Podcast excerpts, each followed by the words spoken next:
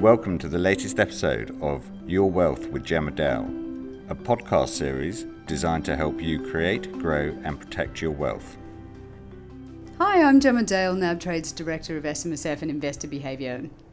It's a, uh, a bit of a brave new world out there right now. Official interest rates in Australia are now 1%, and economists, including those at NAB, are predicting further cuts.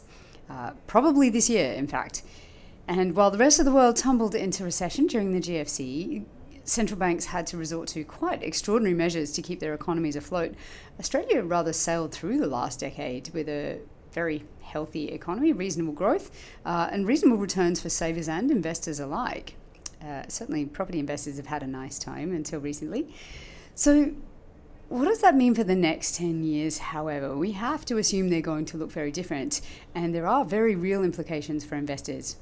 Today I'm joined by Anthony Doyle from Fidelity, who is a global cross asset investment specialist. I love saying that, which means he speaks about equities, fixed income, and more uh, across markets around the world. Anthony has worked around the world during many of the more interesting moments in markets over the last decade and more, and he has very real perspective on how lower rates are going to affect Australia or are likely to affect Australia and Australian investors in the coming years. Thanks so much for joining me. Thanks, Gemma. Thanks for inviting me on. No worries. So, the world of 1% rates, this is uh, really different for us in Australia. Cash rates are negative after inflation, they are very much negative after tax and inflation are taken into consideration. Many regions around the world have had to get used to that, but in Australia, we've, we've had nothing like that in our history.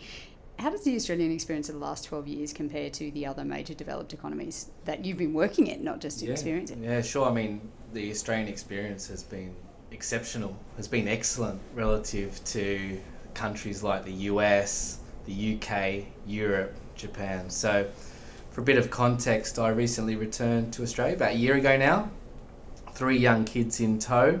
Uh, and uh, the grandparents are obviously very happy about that. uh. But you can hear I'm, I'm Australian, so I spent uh, five years at Macquarie, 2002 to 2007, as a economist on the bond and currency desk there, and then uh, I ended up in Dublin for a couple of years during the GFC. Mm-hmm. Very very interesting time. I sort of got the real tale of the Celtic tiger Ah. Uh, mm. And then obviously uh, the GFC, where Ireland was almost like a, it was a depression. Mm. Uh, there was dark days there where we were worried about whether cash was going to come out of ATMs and things wow. like that. And uh, obviously the Irish government had to step in and secure its banking system, otherwise it was going down the gurgler. If you'd like a funny perspective on that, by the way, if you would, uh, Tommy Tiernan, the comedian who is Irish quite obviously tells a very funny story about being a, a property investor in Ireland uh, during that period, about how everyone owned four houses until they didn't. Yeah, so yeah exactly. It's quite entertaining. Mm. Yeah, knowing uh, Tommy Tiernan shows, I wouldn't uh, put that on for the kids though, obviously. So. no, no, that's a, yeah. that's an adult, uh, very much an adult. Uh, adults only, I'd say. Adults yeah. only experience of the GFC with lots of laughs. Yeah, exactly. So um, I was there until basically the height of the financial crisis. So I joined a firm in London, uh, one of the UK's largest investment management firms, in around June 2009. Uh, the reason I left Ireland was I had found love. Uh, oh, you know, right, okay. Married uh, the girl who had moved to Dublin uh, with me, mm. and uh, she obviously couldn't get work on an on Aussie tourist visa. I have an Irish passport. Oh. So I was I was fine, mm. but uh, my wife uh, she had a job in London she could go to, and I thought there was a better chance, even though it was the GFC and, and really a lot of uncertainty in, in financial markets at that stage, there was a better chance of me getting a role in London than uh, my wife getting a role in Dublin in uh, the telco sector. So uh, I joined a firm that had had a fantastic financial crisis, and I joined a.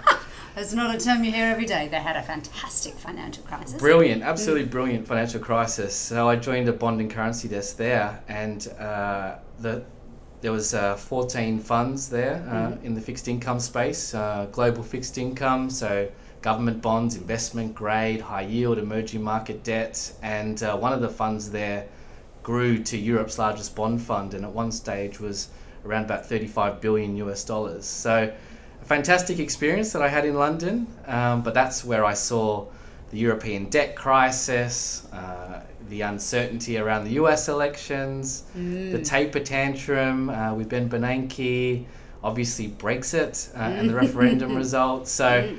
all these events have kind of followed me around my career. So I'm hoping I'm not the, the kiss of death for the Aussie economy as well, having returned now. Feel like you happen to be on the ground whenever all the crazy stuff's happening. So Australia's had this sort of extraordinary period of economic growth, right? It's unprecedented in history, not Australian history, in global history. This uh, expansion that has continued from an economic perspective, but there's the market experience, which is different. So we've had relatively low rates for a long time. Now we have extraordinarily low rates, again, historically unprecedented in Australia, but nowhere near as low as rates have either gotten in the US or are in Europe and some of the other economies. Can you talk us through what happened in those economies, how rates got so low, and what the other extraordinary measures were that central banks took? Because this term quantitative easing is thrown around. Certainly, when I was studying economics and markets, it wasn't a term I'd ever heard, right? This is really foreign concept for most people, and yet now it is taken as almost a, a necessary feature of monetary policy, uh, having been brought about in a crisis but still around, right? Yeah, I mean, the context is obviously during the GFC, Ben Bernanke was at the helm of the US Federal Reserve, and Ben Bernanke had spent his entire academic career focused on the US depression of the 1930s and how monetary policy settings had perhaps exacerbated the depression, that basically uh, the US Fed had done the wrong thing. Mm. So quantitative easing, you know, he'd done a very famous speech for which he got his nickname Helicopter Ben before the GFC, where he said, you know, if things got bad enough, we could essentially print money, and that's where he got his nickname Helicopter Ben. Perhaps unfairly, mm. um, but he really uh, led the Fed through the GFC, and they realized very quickly that the issues within the uh, global financial system, it was a liquidity crisis. So, how are they going to address that? Uh, ex- they had to produce reserves at the US Federal Reserve that banks could use in order to restore their balance sheets, but equally get credit flowing throughout the US economy again. So, what happened was the Fed quickly reduced interest rates, and then you heard about the TARP, um, the, the asset purchase program, quantitative easing, and this is really become a tool in central bank policy makers' arsenal that they can use when interest rates approach the the level of zero percent like they are in, in Australia at the moment. You know, they're, they're currently at one. Mm. Many expect there's another 25 basis points priced into the forwards curve now by the end of the year, and many expect it could get to half a percent. So Australia, by global standards, we have a very low interest rate. We've got the eighth lowest interest rate in the world now.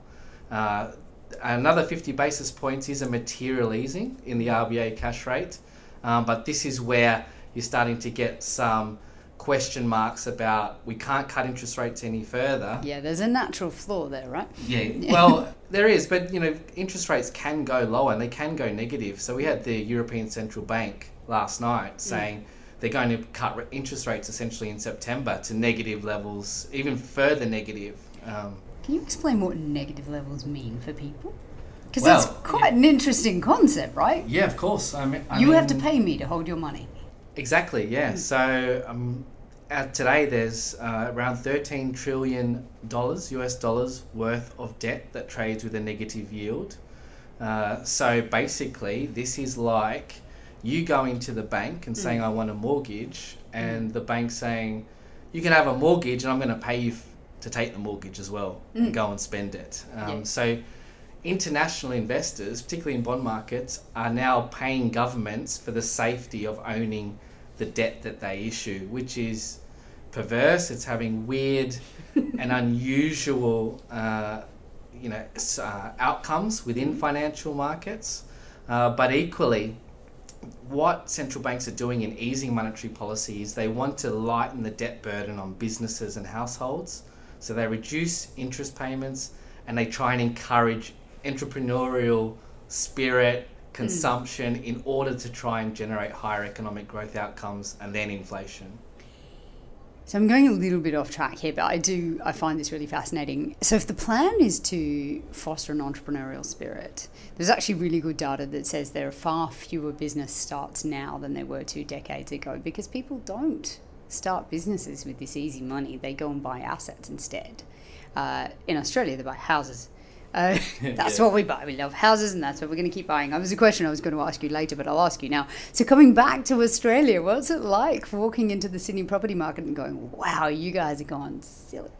yeah, well, I mean, it's if you think about how house prices have risen over the last thirty years, on any measure, they're expensive, um, particularly mm. in the global context. But there are some long-term structural themes that I think get glossed over. Mm.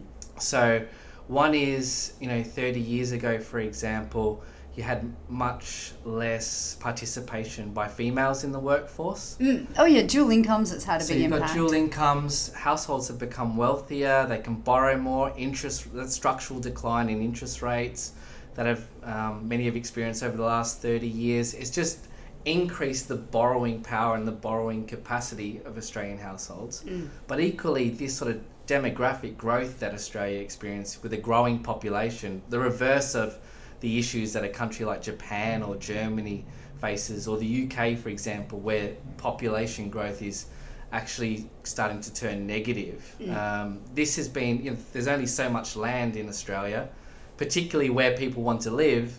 there's so much stock of housing, uh, and arguably our housing stock isn't reflective of you know the types of dwellings that we need to support this higher population. You know, we're getting there in terms of new builds of apartments, etc. But don't forget, like since the 1950s, terraced housing had been banned in Sydney. Uh, up until I think about a decade ago, um, for fear of promoting slums and, and that type of thing. So, mm. I mean, the reason that house prices here are elevated for me are a hmm. combination of those structural themes, you know, mm. rising uh, population growth, uh, the, the increase in household uh, balance sheets, falling interest rates, banks being able to lend more, but equally, Australia's a great place to live. Yeah, yeah, um, it's so very pe- desirable. People want to move. I mean, the lifestyle's fantastic, and everyone wants to live, you know, essentially as close to the CBD or the harbour in Sydney as they mm. can, or or Melbourne, you know, wherever the case may be. We're a, a coastal society. Um, so that's why house prices have risen to the extent that they are. So I wouldn't argue that that on a global scale, Aussie housing perhaps gets an unfair rap for being uh, particularly expensive, given some of those factors that are at play here. So it's a good perspective. It's an interesting perspective. And the reason I raise it is saying uh, central banks are lowering rates to ease the debt burden um, or it's more to ease the interest burden, really. It's not the debt burden because what's happening is everyone's massively increasing their debt. in Australia, anyway, that's been our response to lower interest rates is to just borrow more, right? To buy passive assets in case of housing. There's not been a huge change in terms of greater starts of new businesses and so on. NAB's got incredibly good data on business banking. Um, business bank, right? So we see, we see a lot of data on that. We haven't seen it like a real flow on effect in that case, which is quite interesting. You made some comments about how these really low rates have perverse outcomes for markets. Can you expand a bit more on that? Sure. So if you go on to a central bank's website, the way that they'll articulate quantitative easing is that it's a way to promote higher inflation because they're really mm. worried about disinflation and deflation today, and the RBA is as well. They'll articulate this uh, phenomenon called the portfolio rebalancing effect, um, which is a bit of jargon, but essentially it means you look at your portfolio, there's a bit of cash, there's a bit of fixed income, there's a bit of equities. It essentially encourages investors to move out the risk spectrum in the hope of generating higher returns. Um, and again, encouraging that sort of innovation, entrepreneurial uh, spirit within an economy, but equally driving consumption higher because if the portfolio is rising in value, then you're more wealthy and mm. you're more inclined to maybe have a nice meal or buy some goods or buy a new car, etc., etc. So essentially, you know, to get back to what quantitative easing actually is, they'll say we're going to, uh, you know, we're going to buy 100 billion worth of government bonds, maybe corporate bonds. Normally, pension funds, superannuation funds, you know, globally, and insurance companies will see what bonds the central bank want to buy. Mm. They'll sell those bonds to the central bank. The central bank will give them money mm-hmm. in return, which goes on deposit with a bank.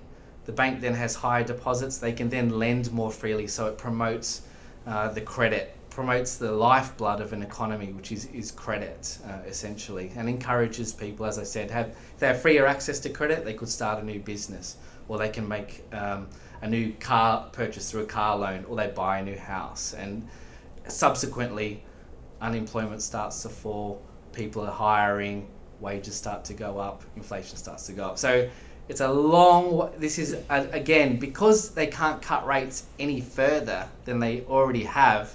They're using this new tool, and they have done since the GFC in order to promote a, a um, improving economy. Now the problem, the real big problem is that it's an experiment Mm. No one really knows. Any central banker that says they know what the impacts of quantitative easing are, are you know, telling porky pies because that's it's not true. Mm.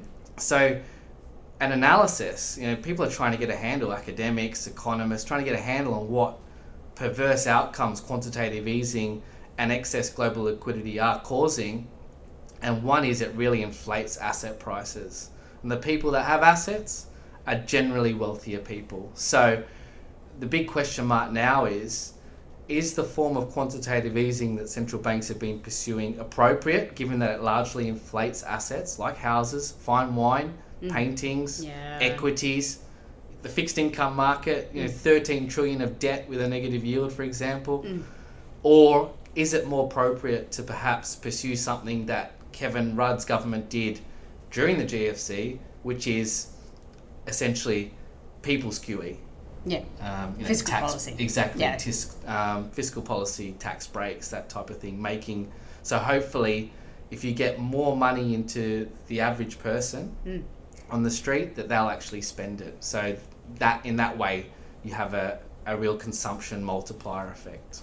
There's a real call. Uh, Philip Lowe could not be more explicit if he tried about his request for government to be more aggressive on their use of fiscal policy. Like tax cuts are great, but we need to do other stuff and calls for increases in Newstart allowance and all those sorts of things are sort of getting louder and louder, not just from uh, people on the social services side, but from people going, it's actually quite an important economic uh, contributor at this point when we, we feel like we need them.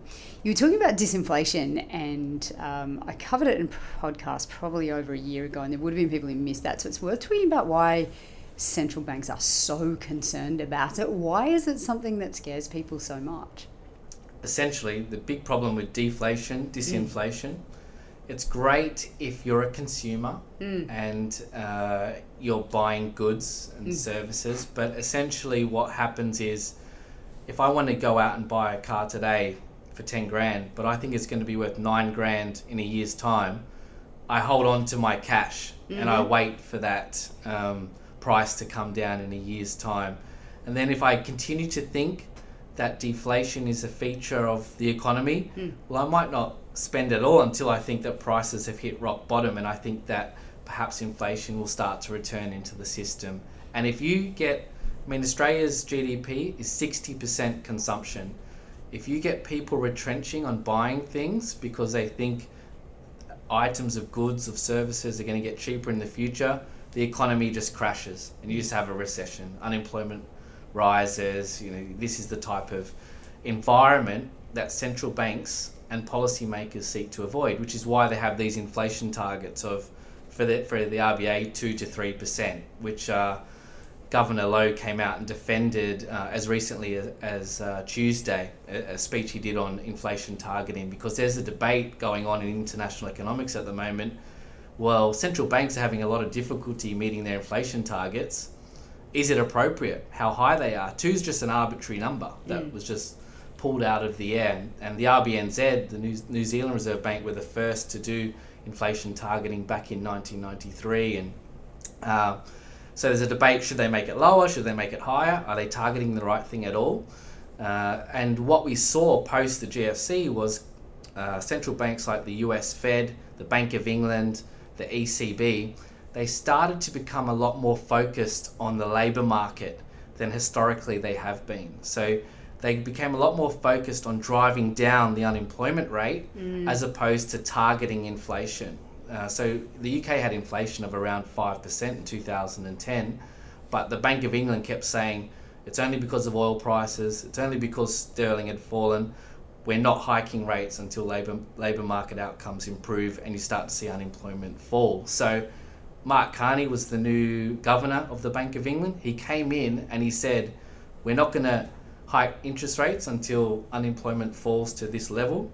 We're not going to hike interest rates until we think inflation is going to be at least half a percent above our target, and we're not going to hike in interest rates unless we think financial instability is occurring within the economy. So there's some of the tools that they use and they, they use this it's called forward guidance. So mm. they they tell us mm. in order to, so we have some certainty in terms of our future plans and our future spending. And just to, to sum off that that train of thought, in terms of deflation for an economy like Australia where there's a high level of household debt, mm. in real terms, deflation, that debt's becoming larger and larger and larger. Mm. So that again impacts household balance sheets because the debt that they've accumulated keeps on growing and growing and growing. You know, ideally, what you want as a borrower is higher inflation because it erodes the real value of that debt. And you feel richer, which is always helpful. Yes, yes, exactly. Yeah. So, complex world, as I said, not. We're heading into an environment potentially, because a year ago we were all thinking rates were going, rates were going higher, not lower. So always very important to caveat these things. Um, the NAB economics team had a uh, had a forward guidance of two rate increases last year. So things do change and they can change quite quickly. But should Australia head into the environment that particularly the eurozone and Japan have been into, where low rates are a fact, right? The US has been able to hike rates to an extent. Stop now, but yeah, they are coming back. Yeah, yeah. So, but they've been able to increase rates, which is not something that has been really tolerated in some of the other major economies. What does it mean for investors? What should people be thinking about when they're facing into this environment that we just have not seen before?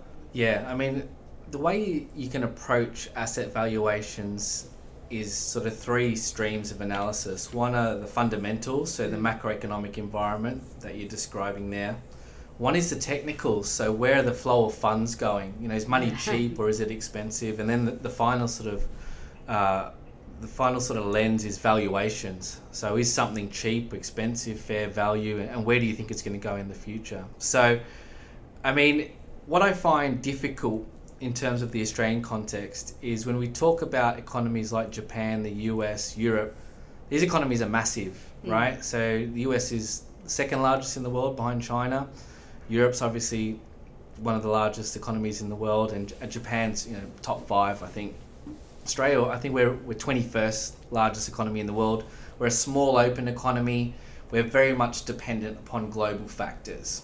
Uh, so the type of environment you, you're talking about I feel is unlikely to occur in terms of Australia. As I said, we've got population growth, that's important. Um, we are very rich in minerals and resources, that's important. We're much more geared into the emerging market uh, growth story than, say, uh, a Europe or a US, for example. That's important. You know, we're almost fortuitously lucky um, the, the big forces that have supported the Australian economy in this 34 year growth expansion, they're going to continue for the next 50, 100 years. The next century, or even this century, is the century of emerging markets. And, and emerging markets, the International Monetary Fund expect growth to be around 6% for the foreseeable future whereas in uh, the developed world, they expect around 2%. And emerging markets are driving global growth today. They're the largest share of global growth today, and that's likely to continue going forward. But in this world where Australia has the eighth lowest interest rates, you know, we are a, a very rich country. We have low interest rates, we have high household debt. uh, as you mentioned uh, to begin with, having your money in cash isn't good enough mm. to protect your standard of living because uh, inflation today is 1.3% as measured by the CPI, the uh, Consumer Price Index.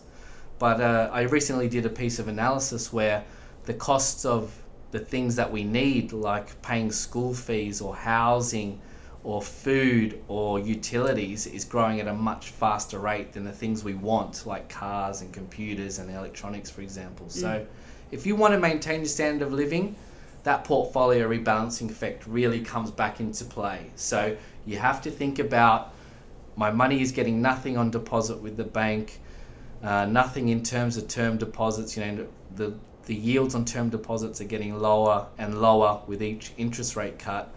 What are alternative or other asset classes I can look to where I accept a bit more risk, but uh, I have the potential of earning higher returns going forward? So in order to pursue that uh, positive real return on your portfolio, you have to think about right, I've got to move some of this cash, which once upon a time earned six and a half percent in a savings account. Well, it's nothing now. Where can I look in order to generate an above inflation return? So I think you're absolutely right, and we certainly see that from investors. We get that question uh, all the time about looking for. Uh, greater potential returns in this environment, moving up the risk spectrum without taking on significantly greater risk. But we're certainly many Australian investors are very comfortable with taking equity risk in order to get a dividend yield and a franking credit. Uh, that's something that Australian investors are 100% okay with. It's astonishing how many of them cheat bank shares in particular, like a just a slightly volatile term deposit. Yeah. Um, just yeah. take the yield, that's nice. And it's a much better yield than a term deposit, so they're reasonably happy. Hybrids are in sort of a, a slightly less risky category. Are there issues that you think Australian investors need to consider? So they understand the benefits of Australian equities in this environment, they understand the value of uh, hybrids and, and various other sort of fixed income like uh, assets that give them a good yield, which is particularly relevant for retirees, obviously. For investors who've got higher risk tolerance, this issue of home bias, because we do see people happy to move up the risk spectrum, but only in Australian assets. Yeah. How do they face into a new world?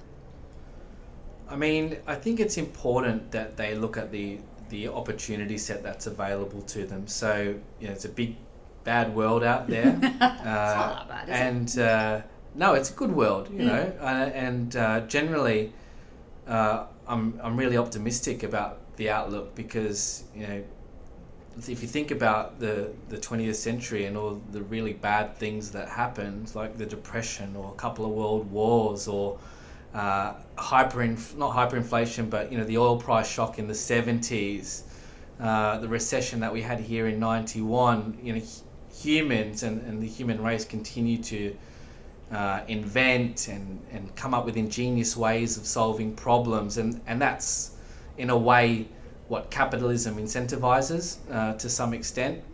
But equally, uh, if you think about the way that the globe has reduced poverty and some of the, the UN development goals, and, and we've made great strides towards that, you know, almost uh, the reduction in terms of malaria in the emerging world or literacy rates or you know uh, women having better outcomes all over the globe. I think these are ultimately positive stories, and we can dwell as analysts or economists or the media on the negatives because as humans, that's how we were. That's how we evolved. You know, thinking of what's around the corner, what can bite me. And if you're in Australia, you know, you're thinking about where's the redback or that type of thing. Underneath but, your kid's car seat, probably. Yeah, exactly. Um, yeah. but you know, to, to be optimistic and um, as Australians, you know, we've got this home bias. That's that's consistent in investment markets all over the world. You know, the Brits like British because you you're British equities, US like US. You're more familiar with these brands that you know and love. But equally, I am told, by the way, I'm interrupting. I apologise. That the Dutch don't have this problem. Apparently, the Dutch only hold one percent of their assets in Dutch companies, which is hilarious given how huge some of their companies are. Right? Yeah. Royal Dutch Shell it's yeah, yeah, yeah, ING. You know, they've got these mega companies, and they're like, no, We're Yeah. just going to go offshore or Yeah, you know, outside our own borders. Yeah. So unless Well, you're Dutch. That's the benefit of being European as well, you know. Mm. So you you've got that Euro stock exchange, but um, I think that there's a lot of opportunity globally, both in developed markets and emerging markets, and uh, for a little bit of research. Uh, and you know the assistance of potentially a, a professional portfolio manager, some of these uh, outcomes higher return outcomes that investors seek in a low return world are achievable uh, by looking at in unfamiliar territory than they've perhaps been used to over the course of the last 30 years. So where are you guys? You guys are all over the world, right? Fidelity is enormous, and you have incredible reach, which is it's nice to have, right? Yeah. Um, where are you guys looking for opportunity explicitly? You see what is happening in each economy. You see it, what's happening in each market, and go right. Well, I can see what the fundamentals look like. I can see where the flows are going, all that kind of stuff. Um, you know, these macro issues that we're we're looking to in Australia for the first time. Fine, you've seen that in other places. Where are you guys looking? Um, where do you think things look coolest and most interesting?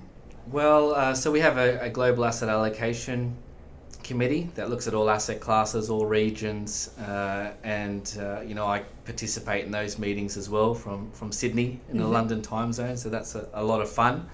Um, but you know we look we look globally, as you say. We've got a lot of uh, a lot of resource. Uh, we've got offices in, in Hong Kong and London and 120 portfolio managers, 120 equity analysts, 16,000 meetings a year with company management, all this type of thing. And we can really tap into that extreme amount of research that's being produced constantly for us. Um, so, from a top down asset allocation perspective, you know, we really like emerging markets for the structural, long term structural themes. You know, if you look at patent um, applications, it's sort of an exponential growth curve relative to the developed markets, which are really flatlined. Oh, that's interesting. Uh, yeah, the, I mean the the outcomes of uh, people being connected to the internet. So you have billions of people that have access to education and, and are informing themselves about uh, you know different areas, different t- topics, different subject matters. Um, you've had structural change within the emerging markets in terms of their institutions, and inflation has come down and a little bit more stable than they've historically been. You've got fantastic demographics. Uh, so, as opposed to the developed world where you're going to have a large cohort of people that are unproductive, retired but unproductive, uh, you have Apologies to all the retired people who are listening. Yep. yeah, well, no, I think you want to be unproductive when you're retired and relax, Oh, you know, Yeah, sit fair on enough. the beach and, Mm. and, and enjoy your retirement. So, uh, yeah, the emerging world have this workforce coming through that uh, are earning more money, population growth, that's where all the GDP growth will come from. So you have these very long-term demographic tailwinds that are going to propel growth in the emerging world and thus better outcomes for companies that, within those regions that tap into those markets, tap into those consumer markets, for example. But equally, in terms of the short term, next 12 to 18 months, some of the headwinds that emerging markets experienced last year have reversed to some extent uh, this year. So a rising dollar uh, is makes it difficult for emerging markets to perform. That's reversed, particularly given uh, many expect the Fed to cut rates later this month and potentially more, do more by the end of the year. So that's gone. Concerns around contagion in, in emerging markets, with China potentially slowing, that's reversed in terms of the sentiment around emerging market asset classes. Uh, obviously, there's question marks around the trade war. That sort of uh, come off the, the consciousness of the average investor and uh, with the reduction in news flow and the sort of agreement at G20, that's obviously not uh, been reconciled and probably won't be. But equally, uh, that's one one headwind that's uh, sort of abated to some extent. So there are some bullish signs uh, for emerging market equities and in particular EM Asia over the course of the next 12 to 18 months. But you know, I would argue for a structural allocation to emerging markets, not just a tactical one. Uh, I think that uh, it has extreme benefits, an excellent benefit within a diversified portfolio of assets. You know, a bit of cash, Aussie equities, fixed income, global fixed income. I think it makes a lot of sense. Which So, just to be explicit for people who are listening, which markets are you talking about uh, as it relates to emerging markets? Because one thing that's really important about this is uh, some some emerging markets have well regulated, efficient stock markets that are easy to invest in, and some don't. Uh, and however much you may wish to invest in some of these areas, how you get access to them is quite important. Um, so, which countries are you looking at specifically? You're saying Asia uh, yeah. as a point. Um, so, countries and, and markets specifically that you guys are most keen on. Yeah, so again, when I talk about the fantastic environment of emerging markets, I think it's important that it's not passive a passive investment. I, mm. I absolutely think that, that index funds and passive funds have a place within a diversified portfolio of assets for investors. I think mm. it makes a lot of sense to have an S&P 500 index fund, Fidelity in the US, zero fees, right? Yeah. So think that makes a lot of sense. The, the universe is so well covered and so well researched and it'd be very unusual to have any sort of ESG issues as well, you know, mm. governance issues or, or that type of thing. Whereas emerging markets is still very much, these are, are front and foremost of investors' minds, particularly us. So I think an active approach makes a lot more sense within this region. Uh, that you have people conducting this research, that you have people looking at the balance sheets, that you have people looking at who the auditor of the balance sheets are, that you have people meeting company management and understanding the ESG considerations around many of these companies. Uh, so I think that an active approach to emerging markets as a, perhaps a satellite within a, a portfolio makes a lot of sense. So in terms of the sort of regions that we favor. I mentioned EM Asia in mm-hmm. particular. You know, we really like China, so we have a, a, team in Shanghai, we have a team in, in Hong Kong uh, as well of analysts, uh, and some in Singapore that are meeting with companies regularly and, and understanding the dynamics within within China. Uh, and of course, Chinese companies are, are onshore, also listed on the, on the Hong Kong Stock Exchange. India is a fantastic opportunity for, for investors. Uh, India may be the one region that Aussies miss over the next decade potentially. So I, I, this is a disclaimer, and I mentioned it to you before the podcast. So I hold the Fidelity India Fund in my self-managed super fund. Um, not missing India, not yeah. missing it. I mean, you know, the, the, have held it for a while. You know, the the government Modi's obviously been re-elected, um, and it has been pursuing economic reforms, and will continue to do so. The Indian Stock Exchange is bigger than the German Stock Exchange, for example uh, but it's difficult to access. Um, so we have a team in Mumbai uh, and research analysts, and our head of research here in Sydney uh, manages that team. And uh, so we have a portfolio manager that runs the fund out of Hong Kong and a portfolio advisor based in India. Um, that again are looking at the opportunities on the Indian Stock Exchange. And uh, obviously, communication builds conviction within these uh, regions and these areas. So the ideas that these teams develop, not only is it relevant for the India Fund, but it's relevant for the Global Emerging Markets Fund or, or mm. you know the Fidelity Asia Fund, for example. So it can a, a good idea can find its way into multiple funds within within our remit uh, or that we um, provide to to investors. So you were talking about governance issues, and um, so this is just will prove to everyone just how boring I am. Um, I have three books that I've sort of read and uh, or am currently reading. Uh, one is Ben Bernanke's memoir uh, relating to the uh, to the crisis, which is it's pretty dense, right? It's very long. It's oh, very Gemma. dense. Yeah, I know. It's it's not very Gemma. exciting. But if you want one that's a bit more of a wild ride that gives you an idea of some of the governance issues you might be looking at if you were looking at emerging markets, it's a book called Billion Dollar Whale, which relates to the uh, 1MDB scandal in Malaysia, which was. Uh, effectively the sovereign wealth fund that was established in Malaysia and turned out to be an enormous fraud, a multi billion dollar fraud. And there's a bit about Miranda Kerr in there if you want a bit of kind of glamour. Uh, there's a lot of, they funded the Wolf of Wall Street film out of that Oh, uh, right. out of that Okay. fund. It's quite extraordinary. This, The guy was buying fine art. He was uh, buying. Uh, he was investing in Hollywood films, all that kind of stuff. So it's, it's kind of a sexy story as well as a really boring finance story. You can get the whole the whole gamut sure. of it. It's an extraordinary book if you want to know why governance matters because these guys were uh, financed and or uh, getting funding through paying money to some of the biggest investment firms in the world. So they were not like a little nothing. Yeah. Uh, Goldman Sachs was heavily involved. Many other firms that you would consider to be uh, blue chip, blue Yeah, ribbon, yeah. uh, were involved. So governance matters, right? It really, really matters. All of the money that was invested in that is now gone. Yeah, I mean, absolutely. So you, ca- you can't just blindly invest in these markets. You have to do your homework, and it starts with governance uh, for us. And we put a, a huge amount of focus on ESG. Our analysts uh, uh, rate every single company on ESG metrics, uh, so we have a great understanding of how the portfolio uh, knits in together. And uh, you know, if we don't if we don't believe uh, in the ESG credentials of a company, we, well, we won't we won't invest in it. Um, and because you know we put a big emphasis on trying to limit any capital downside and, and protecting investors' capital.